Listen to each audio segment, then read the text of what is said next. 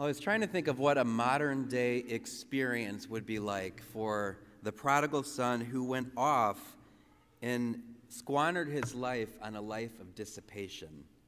And we hear from his brother, wasted the property and the money on prostitutes. And as I heard that word, I thought of Pretty Woman. I don't know if you remember that movie back in 1990, but the Broadway show just came through Cleveland. I think it might have a couple more days. But Pretty Woman tells the story of the prostitutes. So it tells the story from the prostitute, prostitute's angle of what it is like. And it begins in one of the most seedy places you could find at the time, which was in, in the play they had, they had the Hollywood signs, but from the back. So you're looking at the back of Hollywood. And so it, it took place on the streets of Hollywood. And with the whole scene that was going on back at the time with prostitution, drug addiction, alcoholism, all of those uh, things that we think of when we think of dissipation. And when uh, the girl, I don't remember, Vivian, when Vivian, who is played by Julia Roberts, begins to enter into that life of prostitution, she has a friend that coaches her. And her friend tells her a couple important rules. The friend says to her, first rule is you decide who, you decide where, and you decide when. Nobody tells you what to do. And the second rule was never kiss him on the mouth. Because if you kiss him on the mouth, you might fall in love with them. That was the second rule. And so we begin to, to kind of enter into this life of this dissipation, you know, where people go that are broken, that they're bottomed out emotionally, physically, spiritually. And then we have the character uh, who is played by Richard Gere in the movie. We have the character that goes down there. He's a millionaire, um, he's a businessman, and he goes down there on accident. He's lost, and he is asking for directions. And who would be there on the side of the road but Pretty Woman herself? And so we asked her for directions, and he said, How do I get back up to Hollywood Hills? And she said, Well, it cost you five bucks. And he said, Five bucks for directions? And she said, Yeah, now it's going to cost you 10. And he said, How can you charge me for directions? And she says to him, Well, you're lost. I'm not. And she turns around to walk away, and he says, Wait a minute, wait a minute. I'll pay you for directions. And then she ends up uh, getting in the car with him to actually drive him there. And if you know the story, you know that the two of them hit it off. And so it turns out to be a weekend where he just pays her primarily for her just to be with him. He just wants somebody to talk to, he wants uh, some kind of companionship. And they spend their time together. And she goes from absolute destitute poverty, like can't pay her rent, to living in the most expensive hotel there is in Hollywood. And not only that, but he tells her, he goes, Look, you're going to be with me all week. And so I need you to look good. So he hands her the credit card and he says to her, You go to whatever shop you want and you buy the best things that you can buy, and I need you to have enough clothes for a week. And of course, she is just coming from the street. She didn't have money for food or her next meal, and now she's got this lavish lifestyle that she's in. But she goes out to try to buy, buy clothes, and she's rejected by the shop owners.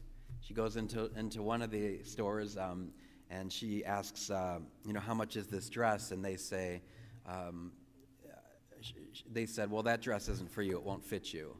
And she goes, I didn't ask if it would fit me. I asked, How much is this dress? And so she looks at the other lady and she says, It's too expensive for you, and actually, we're going to have to ask you to leave. And so she's thrown out of there.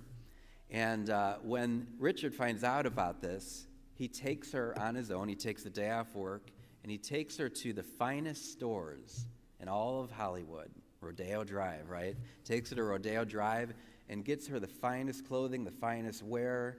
Um, there's that classic scene where he gets her the, the diamond necklace, and when he goes to open it and she goes to touch it, he slaps it shut, and she laughs. She dresses her lavishly, and she, for, for the first time in her life, experiences that there might be another way to live than the way that she's been living. And as the movie progresses, you know it's a Disney movie, by the way, so they fall in love with each other and one night he is sleeping, and after they've just had a, good week together, he's fallen asleep, and she looks at him, and she can't stop looking at him, and she breaks the second rule. She kneels over and she kisses him on the lips. It's a Disney princess movie, after all. So she kisses him on the lips and, uh, and breaks that rule and finds out that she falls in love with him.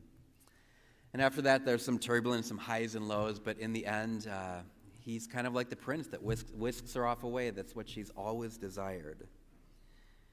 In the gospel today, we hear about this prodigal son that goes and squanders everything. So he goes off to a distant land and he squanders everything. He wastes everything that he has in a matter of days or months on prostitution and anything else that he could find at that time, I'm sure, and finds himself totally destitute. And then an interesting phrase in here is he comes to his senses. So he's able to come to his senses and, and realize this is not my life. This is not where I belong. The truth is, we all can be the prodigal son. And maybe at different ty- times of your life, you were more prodigal than other. Maybe as you went through high school or college, and then at some point, God draw- drew you back to Himself.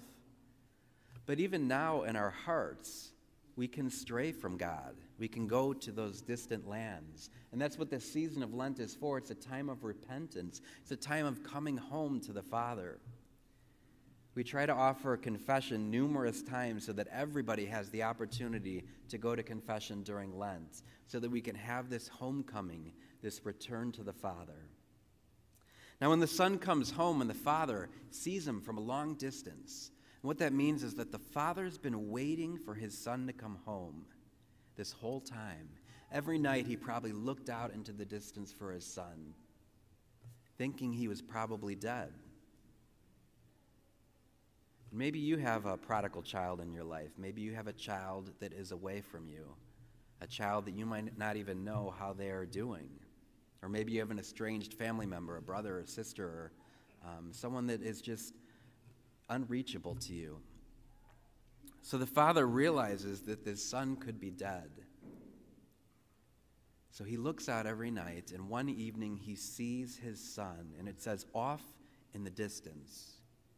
And when he sees to his son, he does something extraordinary. This is an elderly man. He runs to him. So he physically runs to his son because he's so excited, embraces him, wraps, wraps him in his arms, and kisses him. He kisses his son because there is so much love there. And then before his son can even say anything more, he orders the servants to bring the finest clothes. So, just like Pretty Woman, to dress him up as beautiful as he can be. Put a ring on his finger and sandals on his feet. And slaughter the fattened calf and rejoice because this son of mine was dead. He was lost and has been found.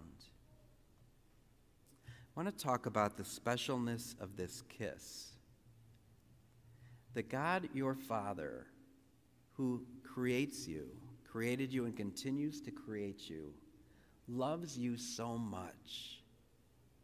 And in a sense, we hold on to this kiss until our final, ultimate love, who is God, kisses us. And when He kisses us, we experience what it is like to be true love. Marriage is a sacrament so, all of you who are married, you husbands and wives who are married together and who kiss each other, are sacraments of God's love for us. That God wants to do the same for us, that each and every one of us He loves and desires to kiss. And so I think it's important just to assess our lives during Lent and think about that. Is there any sin that is happening in our lives that needs to be forgiven? Have we strayed from God at all? Maybe even those watching online, have we not been back to Mass when we know that God is calling us back here? And this could be that time to come to Him. Because in confession, we get to experience that intimacy with God. He uses His servants, us priests, to speak the words of absolution and the laying the hands on you is the sign of God's embrace and the coming down and the kiss of the Holy Spirit. When we sin, we die. All of us have sinned in some way. All of us have broken our Father's heart at what we have wasted His grace upon. And so the season of Lent is the opportunity to return to Him once more, to experience Him running to us, embracing us, kissing us, giving us the finest clothing, a ring on our fingers, sandals on our feet, so that we can no longer be dead, but alive in His grace. So if it's been a while since you've made confession, maybe this is your time. Those watching, if you've been away from the church, maybe this is your time to return to Him so that we can all be treated with true dignity as we truly are sons and daughters of Christ.